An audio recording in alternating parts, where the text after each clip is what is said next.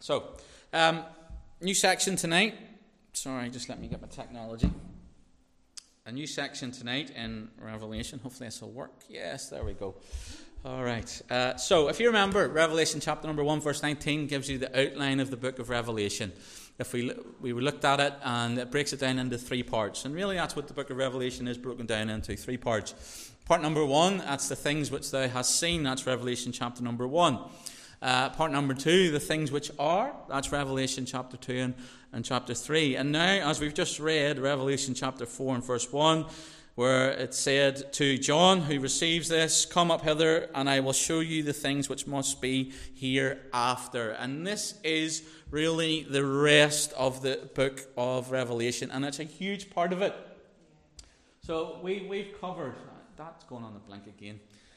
I'll point at this one. Uh, we've covered um, chapter 1, chapter 2 and 3, which are those first two sections the things which they've seen, the things which are. And, and this whole, don't get too worried about this, but this whole uh, section, all the rest of the way through, there's 22 chapters in the book of Revelation, and we are chapter 4. We've looked at this two parts of, of the outline.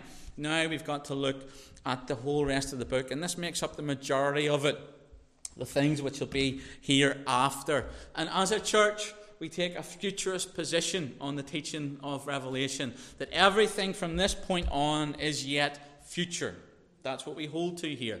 There are different views, and we're not going to take the time to go over them again tonight. We're dealing with, with our view. And as we get to this point, um, this is the point where I want to talk about the rapture. And the reason I want to talk about the rapture at this point is, is because I believe in a pre tribulational rapture. Now, here's what I want to say, and this is honestly I have no verse that, that categorically proves to you that the rapture of the church is a pre tribulational event. I have to be honest about that. And that's fine to say that. That doesn't weaken my position. It doesn't uh, make me scared of my position, but we have to be honest and say that there is no one verse that categorically says, but there is a compound argument, educated argument from the whole of Scripture that points us to these points. And that's what we're going to have a look at uh, this evening. But it's wrong to come to maybe like a verse that we've just read and say, this is, is the rapture. And we can say that maybe points to the rapture. But to hang a pre tribulational rapture view on this verse that we've read is a very, very weak argument. And, and like with all things in Scripture, the Trinity is another one. You have to look at the whole counsel of Scripture and you build your educated argument on these things. And, and you can say you know, Scripture will clearly teach, like we talk, as we've talked about the distinction between the Israel and the church. And, and, you know, if you just take one verse here or there, it's a, it's a harder argument to make that when you take a compound look at the whole Word of God and see how God's Word pieces together, because it does piece together. God is a God of order, and He has ordered His Word, He's ordered His program, He's ordered this world. That's who our God is. So, as we talk about the rapture, you know, as it's been told, here's the thing I want to say to you as well that every believer, every born again believer believes in a rapture. Every single one. There's not one that doesn't. What they will disagree on is when it happens. But everybody believes that Christ comes for his people. Now, there's a confusion over who he's coming for and when he's coming for, but everybody believes that he comes again. We're going to look at our view uh, this evening and really have a, have a think about it. So we should know this stuff. We should know that the rapture is is from from the Greek word harpazo. It means to be caught up or plucked. Uh, we looked at I think last week, didn't we? Seized by force. That's that's the idea with the rapture. One Thessalonians four seventeen again is is a good passage to go to when we think about that where it says, Then we which are alive and remain shall be caught up together, harpazo, plucked, snatched, took, seized by force. It's also translated as pluck in John 10. So John 10, 28 and 29 says this And I will give unto them eternal life, and they shall never perish, neither shall any man pluck them out of my hand. Now, that's talking about eternal security. But the point is this snatching, this plucking, this taking by force. Um, Matthew 11, verse 12, uses those very terms, take by force, and it's the same Greek word in there. So Matthew 11, 12 says this And from the days of John the Baptist until now, the kingdom of heaven suffereth violence, and the violent take it by force. That, by the way, is one of the greatest verses that will help you deal with the difference between the kingdom of heaven and the kingdom of God.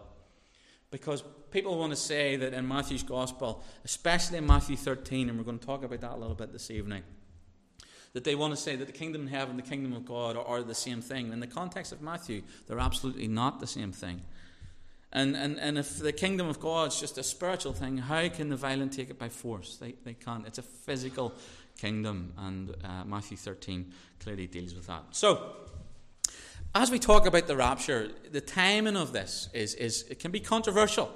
Um, it can be divisive. It shouldn't be divisive. But unfortunately, like with most things in, in church theology, um, we can get into our little camps and, and, and you know make our make our stands and, and we can get um, caught up in things maybe and go too far with it. But that's not to say that I don't believe that there are positions that are worth fighting for and standing upon. There absolutely are. And I, I really do believe that getting the rapture right, um, certainly from the views that it's a, uh, uh, an event that happens before the tribulation or before the wrath of God, depending on where you sit in that, is, is helps you stay strong and straight in Scripture. The other views, that certainly the post-tribulational view, which is that Christ comes at the end of the tribulation, I really, really, I think leads you down such a, a terrible path scripturally. Um, but we'll we'll have a look at this. So, you know, we want to know when are the believing going to be leaving? That's what we want to have a look at when we think about uh, the rapture. And, you know, I've, I've, so I taught this at the start. Here are the, three positions. There's another position, a fourth position, which is the pre wrath position. There's more of a, a, a, more popularized in the 80s onwards type of position. And, and really, I think it kind of sits between mid tribulation and post tribulation. I think it's probably more post tribulational than it is pre tribulational, but uh, we can argue about that later. So, we've got the pre tribulational view. This is what we, we believe in as a church, and personally, I believe that the church will not be present when the tribulation starts. And, and I believe that starts at the signing of the peace agreement between Israel and the Antichrist. This is Matthew's or Daniel's 70th week, and I know you've been taught this in the church before. The mid tribulational view, in terms of the timing of the rapture, is that uh, the halfway point, that, that three and a half year point, uh, where you see the abomination of desolation, where the peace agreement is broken, that then the church will be raptured. The post tribulation uh, view says that the, the church will go through the entirety of the tribulation period, that's seven years, and then the, the, the, rapture and the, and the second coming, or the parousia, the return of our Lord, are really a simultaneous event. And absolutely, I think that's the weakest of, of these in terms of scriptural argument, without a shadow of a doubt. We also have the pre wrath view that sees that the church won't go through the wrath of God, but there's a debate over the timing of what is the wrath of God and what is the day of the Lord. Now, that's not a view that I hold to, and there are reasons for that. I have looked at it. There, there are reasons for that, and, and um, tonight is not for me to go and um, get into all these views. I am going to present tonight why I believe, personally, in a pre tribulational rapture. You've got to do your study and come to your own conclusion on it. But this is why I believe. This is a pre tribulational uh, rapture um, view that I, I, hold to personally. That, that we are in the church age now, and that we will go through the church age, and at the end of the church age, it's marked by the rapture, the, the, the, the plucking away, the snatching of the church, the body of Christ. We, we go to heaven um, John 14 is, is, is a, a, verse that we would use in conjunction with that. I go and prepare a place for you, that where I am, you may be also.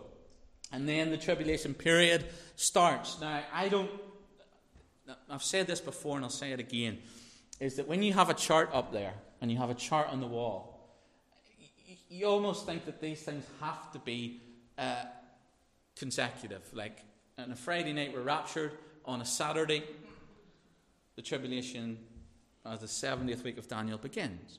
Um, but charts don't, don't, don't do the justice, don't do it justice, because um, I, I believe there's probably personally about three, three odd years, uh, personally, in terms of uh, that potentially that might in, be in there as a gap between when the 70th week starts But what I am absolutely certain of is that the, the church age ends with the rapture of the church. Wherever you put that, the church age ends at the rapture of the church. So there, there, there can be a gap there because the rapture, as we're going to see, is a signless event. We don't need any of this other stuff. The tribulation, I really believe, is God's program with Israel. And so the church, you know, it's not like we're, we're waiting or this thing has to happen or that thing has to happen for the rapture. I believe in the imminency of the rapture, and we'll see that as we go through.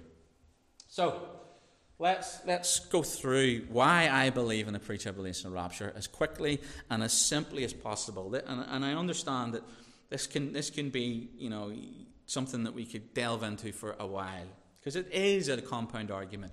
But here's a helpful thing for me, and this is a, this is a acrostic, and it's borrowed from Dr. Thomas Ice, and it's very useful for me in terms of the kind of principles that lead me to hold to a pre-tribulational rapture of the church. So there you go. I'm going to give you pre-trib is the acrostic, and then I'm going to detail why the little points and how it, it helps me to get to the point that I'm at. And again, you know, study these things out for yourself. Here's the first thing the place of the church in Revelation. Now, again, in some of these views, there, there, there can be some um, different arguments around just because the, the church isn't mentioned, well, there are saints mentioned. That's what they'll say. So the church, you know, isn't there. But here, honestly, when you look into the book of Revelation, and as we've done, we've gone through the first three chapters, uh, the Greek word for church, ecclesia, in the first three chapters of, there, there's uh, specifically 20 times in the book of Revelation the word ecclesia is used. 20 times. 19 of those times we've already had up to chapter 3. So, again, as we've looked in chapter 2 and 3, the letters to the churches, we've had 19 of the 20 occurrences.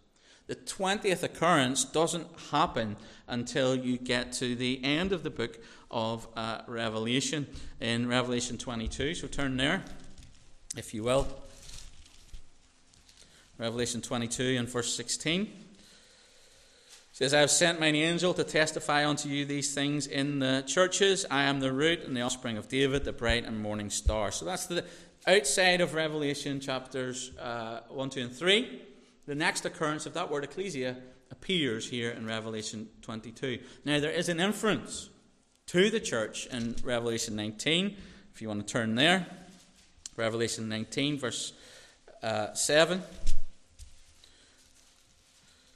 So this is the marriage of the Lamb. It says, Let us be glad and rejoice and give honour to him, for the marriage of the Lamb is come, and his wife hath made herself ready. This is the next reference to uh, the church as, as the bride of Christ. Some will say Jerusalem is the bride of Christ, but really, I believe that the church is the bride of Christ.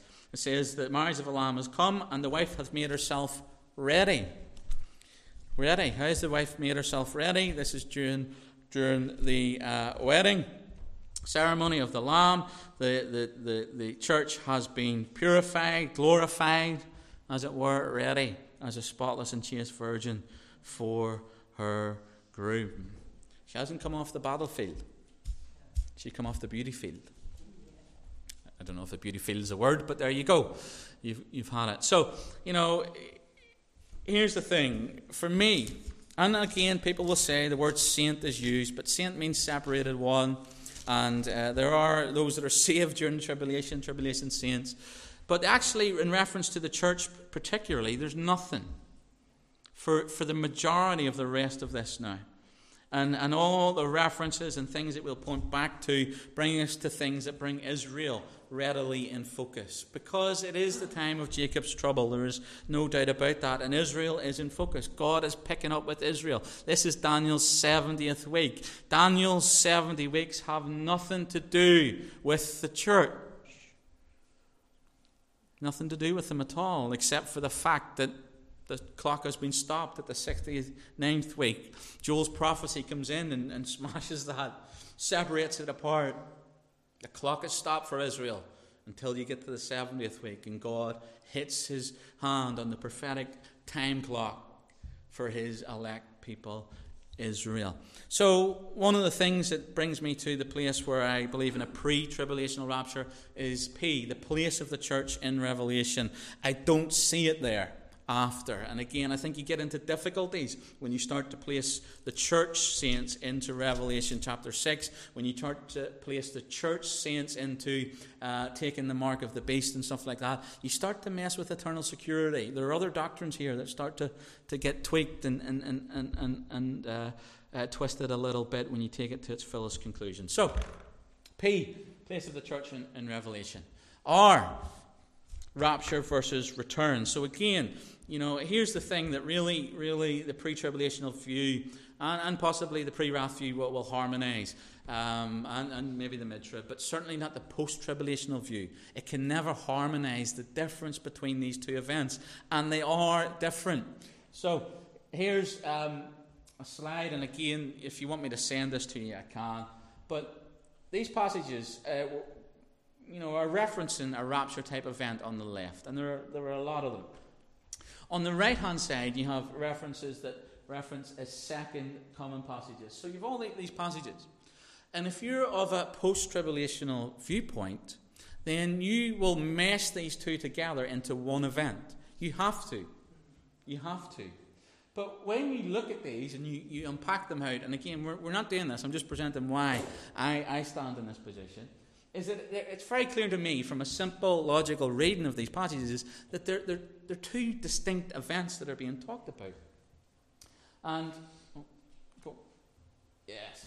So you know, here's the contrast in events of, of, of the second coming. So, number one, when you look at these passages, what you'll pull out and start to see, and, I, and, and we'll see it on the screen there, is at the rapture, Christ comes in the air for his own. At the, at the return of Christ, we'll call it that Christ comes with his own to the earth. When you, when you, when you look through it, it's, it's very clear. It's very clear. Number two, uh, the rapture, a translation of all Christians. At, at, at, the glorious appearing, no one is translated. It's not a translation resurrection event. That's not what's happening there. Uh, the Lord's coming to set up his kingdom. Uh, number three, Christians take, taken to their Father's house. John 14. Be not troubled, I go and prepare a place for you. Um, the resurrected saints do not see their, their Father's house. Uh, number four, no judgment on earth at the rapture. Uh, number and, and the glorious appearing, there is Christ judges the inhabitants of the earth. So again, you know, I can send you these sheets, and you can see, um, you know, the rapture is a time of joy. This glorious appearing um, for, for those that are under that judgment, it's not a time of joy, it's a time of mourning for Israel. They will look upon him whom they have pierced. So these two events, they're, they're contrasting, and you see the contrast when you uh, go through it. And the only way, really, to resolve these things is in a rapture uh, event that takes place apart from the return of Christ to set up his kingdom. That's the only way you can harmonize these two. No matter where you put that, that rapture, they have to be separate events. There has to be a time gap between the two, and that's one of the other points that I'm going to make this evening. Uh, John Walvoord, who is a, a, a tremendous commentator on these things, says this. He says, Contrast should make it evident that the translation of the church is an event quite different in character and time from the return of the Lord to establish his kingdom, and confirms the conclusion that the translation takes place before the tribulation. So, you know, we see in these contrasts, and again, I'll put this on the WhatsApp thing uh, if you want to have a look at these in your own time. When you just go through it, you have to come to the conclusion that they're different events. Um, it's just a simple study of Scripture will bring you to that, that place where you will see that these are two events. Where you place the timing of these two events may change, but you will see a gap in between them. They're not the same, they're separate, and that's the main thing. Next one then, E. So we're doing pre. So we have place of the church in Revelation. We have rapture versus return. Uh, exemption from divine wrath. Um, that's our, our next one. So again, when we get into Revelation, we're going to get into this as we go on. You know, it's not an, a pretty time in Earth's history. Uh, turn to Revelation chapter number 6 and verse 8. Revelation 6 and, and verse 8. We have the judgments that will come The seal judgments, the trumpet judgments, the bowl judgments, these are telescopic in nature.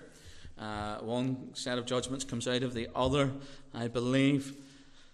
And, and just two of the 19 judgments, in just two of the 19th judgments, one half of the earth's population will perish according to the word of God.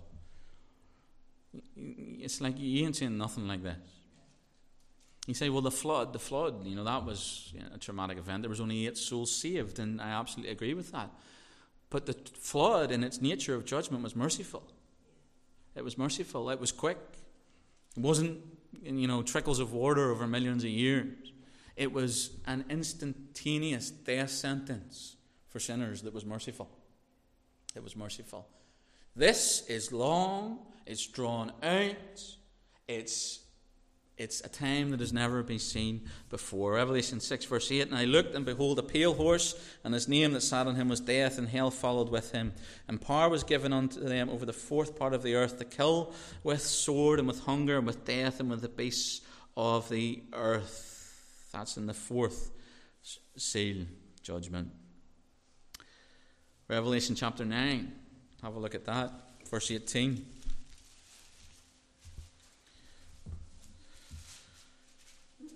Says, By these three was the third part of men killed, by the fire, by the smoke, and by the brimstone which issued out of their mouths. So one third here of what's left will, will perish.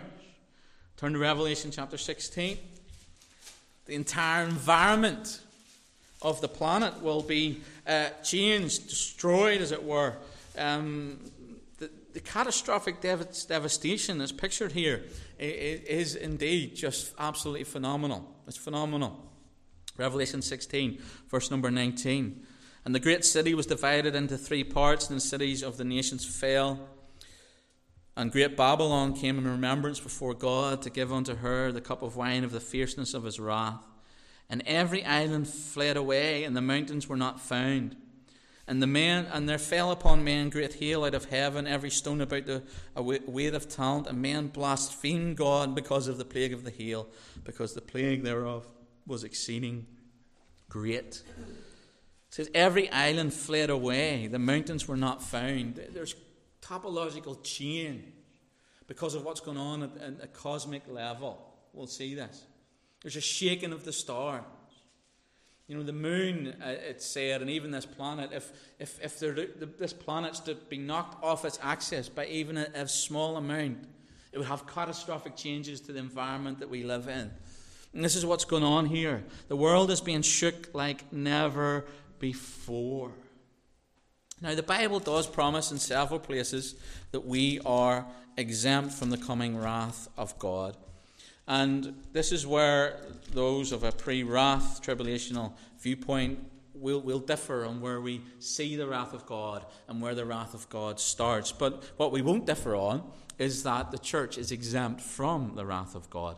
And you know, we see this in the Bible. Let's turn to 1 Thessalonians 5 9. You know these passages. I don't need to, to go through these too much and spend too much time on it because I want to get through this tonight. 1 Thessalonians 5 9 For God has not appointed us to wrath, but to obtain salvation by our Lord Jesus Christ. I think one of the greatest, simplest, simplest um, illustrations of, of, of this whole concept is that we are clearly, the Apostle Paul says, we're ambassadors for Christ. When you see ambassadors in the role that they provide, when it, uh, the first thing that, that's happened when countries go to war is the ambassadors are, are pulled out. The Americans uh, did this after Pearl Harbor. First thing they did after Pearl Harbor, when they knew they were going to go and decimate the, the, the, Japanese, is that they pulled all their ambassadors out. That's what they do. That's what governments do. Because you don't war on your own. And that's the concept that we take forward, that we are citizens of a heavenly kingdom. And, and absolutely, I, I believe this uh, uh, to be true, that the Bible clearly states that believers will not face the wrath of God. I believe that the, the body of Christ took the wrath of God once on Calvary's cross. We're going to think about this in, in the coming weeks. The body of Christ will never take the wrath of God again because it was paid in full once for all forever. So, exemption from divine wrath. Moving on to our next uh, letter T. Time gap between the rapture and the second coming. I couldn't find anything for the little dash, so I've had to go to T. so, pre trib, uh, time gap between the rapture and the second coming. What, what do I mean by this? Again, this helps us to distinguish these events as two. Um, let's, let's turn to uh, Matthew 25. Here's, here's an example. There has to be some time between these two events. You may differ on how much time, but there has to be some time.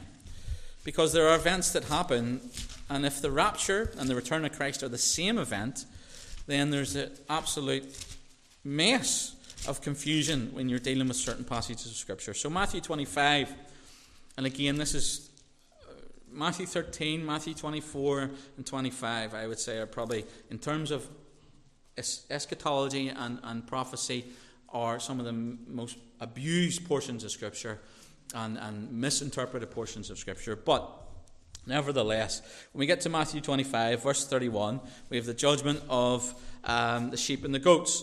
And that's from verse 31 all the way down to verse 46.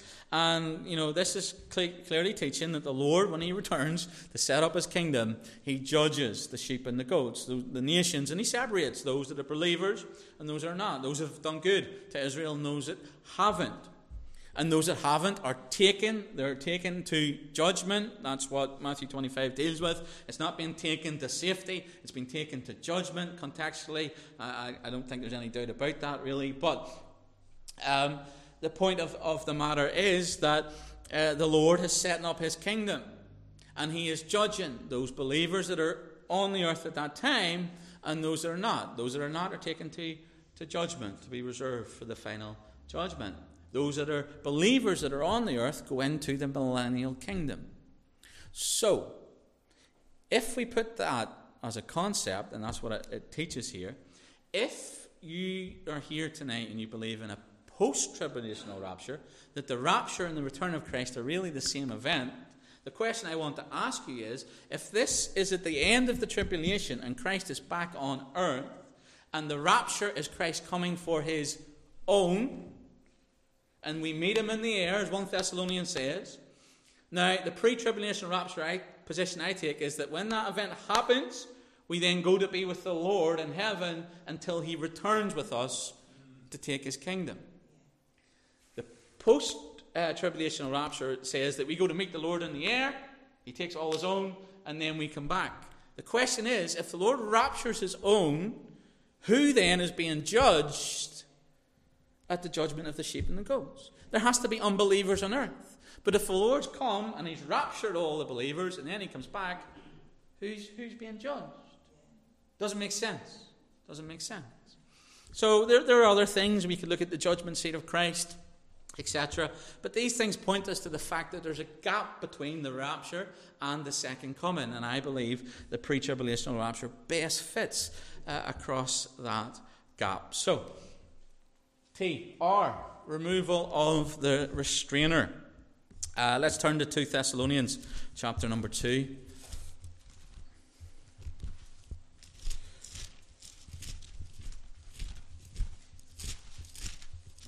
2 Thessalonians chapter number 2, verse 3. Now, again, there's some debate over what this falling away means, but regardless, let's read 2 Thessalonians chapter 2 and verse 3. Let no man deceive you by any means, for that day shall not come, except there be a falling away first, and that man of sin be revealed, the son of perdition who opposeth and exalteth himself above all that is called God or that is worshipped, so that he, as God, sitteth in the temple of God, showing himself that he is God. Remember ye not that when I was with you, yet with you, I told you these things.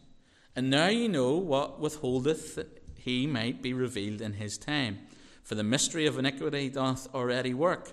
Only he who now letteth will let until he be taken out of the way. And then shall that wicked be revealed, whom the Lord shall consume with the spirit of his mouth, and shall destroy with the brightness of his coming. So here in Second Thessalonians, in, in really in a kind of uh, nut, nutshell, it takes us from the present age all the way through to eternity. And you know, the present age, uh, the age before the rapture, that's the age we live in now, that's why we call it the present age, um, is the age of restraint. Would you believe that? We live in an age of restraint. This is God restraining evil and wickedness. Genesis 6, the, the thoughts and intents of man's heart was evil continually. We live in the, in the church age where God has the Holy Spirit working as a restrainer. But not only the Holy Spirit, the church, because the Holy Spirit's ministry. The Holy Spirit has always ministered from creation to the cross to the consummation. The Holy Spirit will minister. But his ministry in this age is unique because we look in Old Testament times, we look at creation, and the Holy Spirit hovered over the waters. We look at um, the Old Testament prophets, that the Holy Spirit was upon for a time.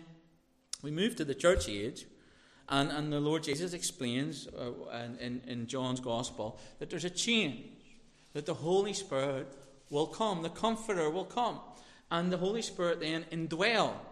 So when you're born again, you are filled with the Spirit, and that's a permanent indwelling of the Spirit. That's a blessing. And the Holy Spirit through the church and through his omnipotence, because he is God, restraineth evil. Not just the Holy Spirit, not just the church, but the Holy Spirit and the church. So there's a corporate thing and there's an individual thing going on there. Because the church is, is a pillar, pillar and, and, and salt. They're light. They're a pillar of truth. So, you know, even we look in a world today that is being restrained by the work of the Holy Spirit, keeping evil back. This is the present age, but also through the body of Christ. We are a, a, an agent of restraint as we live out gospel lives in this world. Now, our influence is waning. It is. We can see that. But nevertheless, no matter how bad it looks now, when the church is gone, it's been taken away, the, the, he that letteth will let, there's a, a, a, a, removal of that restraint, not a removal of the Holy Spirit. He doesn't cease to exist, but the work that he's doing is changing. And he steps back, the church is removed. And again, you ain't seen nothing yet. You think it's bad now? Wait you see what it's like when the Holy Spirit's ministry changes, when the church age ends and the, the church is removed. And in Thessalonians, we have that. We have the present age, we have the, the tribulation age in there, and then we have the messianic age, the age to come. But, you know, again, I don't have the time to go into all this. It, it, honest to goodness, it takes too long and you have to do the study for yourself and look at you know uh, the Holy Spirit and do a study in the Holy Spirit and, and do the uh, study on the Spirit in 2 Thessalonians there. But again, I'm pointing you to why I believe in a pre-tribulational uh, rapture, and we are going through the Book of Revelation, but we have to kind of move it on at, at some pace. Otherwise, we will literally be here until the return of the Lord and we may not have made it through. And while it is important, there are other things that we need to think about in the Word of God. Um, so, when the rapture occurs, the church, which is the, the indwelt people of God with the Spirit of God that are salt and light in the world, that the church is the pillar of truth and has the effect and influence on society, that is removed, and the Holy Spirit that is holding back the wickedness of man, lets them go. This is the, concept in Romans. God lets them go to their reprobate mind. And we get back to conditions of Genesis 6. We get back to conditions when God looked at the world and it grieved him because the heart of man is continuously wicked. And you'll see that in the book of Revelation.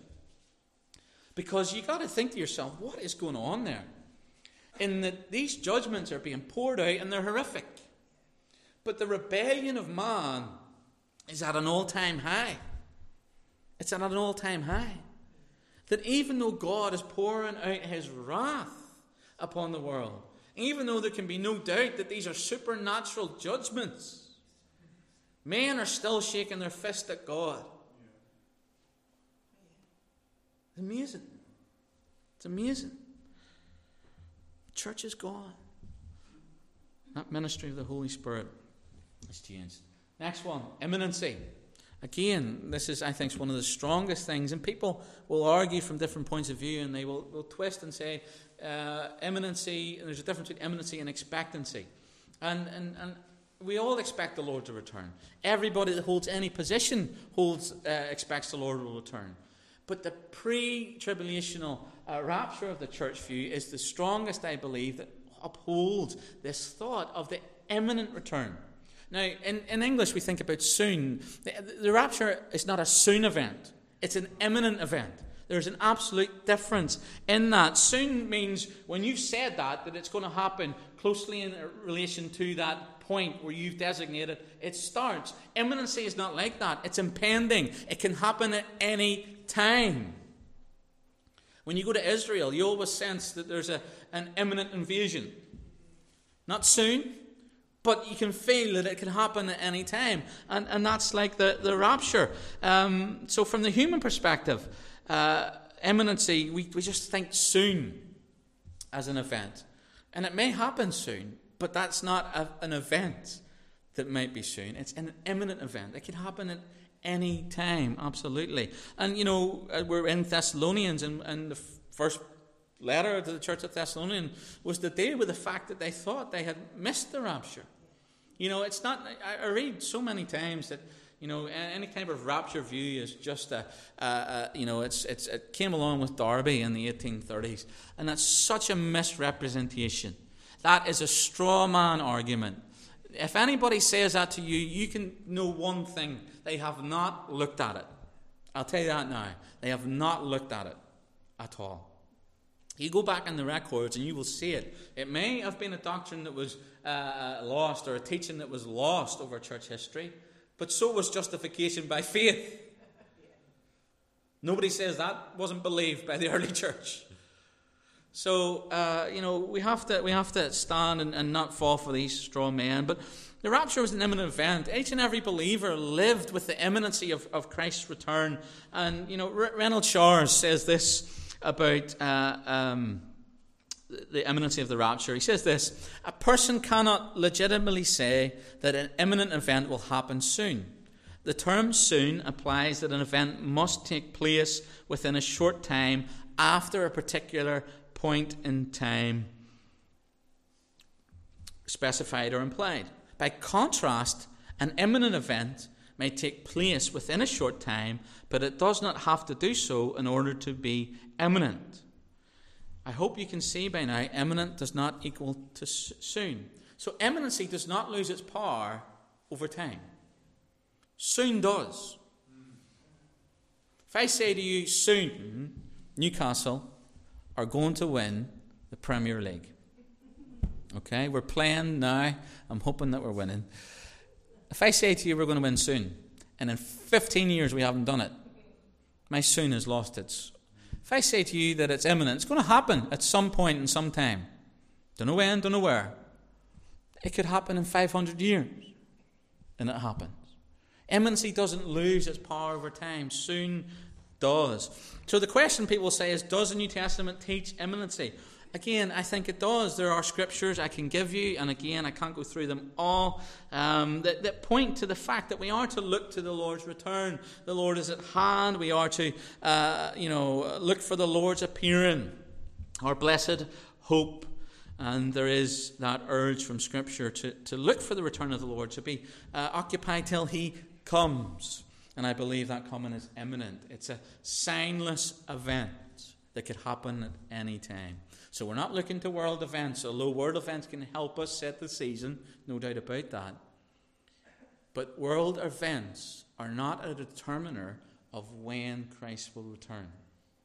The determiner of when Christ will return, I want you to get this, is when the long suffering of the Lord is over. He'll decide when he returns. Not Putin, not the alliance of the North. The Lord will determine when he returns for his church. And that's when his long suffering and patience is over. When the door of the ark is shut, the church age is over, the Lord will return in his time. Final one, then, we are nearly done. The blessed hope. Blessed hope. The Lord is indeed our blessed hope. It's not the Antichrist. It's not a peace agreement with Israel. It's not, it's not uh, any of these things. He is our blessed hope. And, and really, when we think about his return for his church, it's, it is to bring us hope. John 14, 6 says, Let not your heart be troubled. Don't be troubled. Uh, Titus 2.13, looking for that blessed hope, the glorious appearing of our great God and our Saviour Jesus Christ. 1 Thessalonians 4:17, the great verse that pictures that meeting of us with the Lord in the sky. Paul concludes with the words, "Wherefore comfort one another with these words." It's a comfort, not a concern for the believer, the return of the Lord. He's our blessed hope. And let him stay that way. So, again, this is why I believe in a pre tribulational rapture. You need to do the study, you need to sort it out yourself and be uh, sorted in your own mind. Why? Number one, P, place of the church in Revelation. I just don't see the church until we get to the end of Revelation. I see it focusing on earth and the people on earth and primarily Israel. Number two, rapture versus return. I see those as two different events. When you compare all the passages, they can't be the same thing. They just, it does not make any shred of sense. And God is a God of order. You don't look at God and, and, and go, What are you doing? You come down, we go up, you go down, up, down like a yo yo. What's happening there? Who's being judged? You said you're going to judge uh, those on earth that are uh, uh, sinners and saved. Well, if you've took them all up, doesn't make sense. God's a God of order. Number three, exemption from divine wrath. No matter where you see the day of the Lord beginning or where you see uh, the wrath of, of, the Lord beginning, you will accept, if you take those views, that, that the church is exempt from the divine wrath.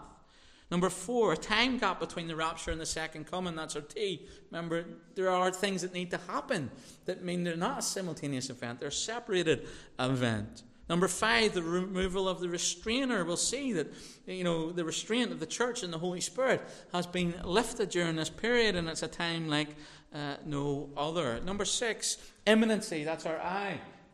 It's an event that can happen any time, not soon, but imminent. I'd love it to happen now. Honest to goodness, I would. And and yes, for the benefits of being in glory, but also for the benefits of the unsaved, and you may be unsaved here tonight so you can say, do you know what? He was right. it was imminent. It was imminent. But listen, if it happens, you're done. I absolutely believe that too. Uh, you know, you can't say, oh, that was right. You know, Lord, I believe you now. I think you've sinned away your day of grace. You've sinned away your day of grace. Now is the day of salvation. So pre trib. That's why I'm pre trib. Be blessed hope. It's the Lord Jesus Christ in his return, not current events, not world leaders, although we can look to these things It's not vaccines, not masks, not anything like that. It's the Lord Jesus Christ. When will He return for His church?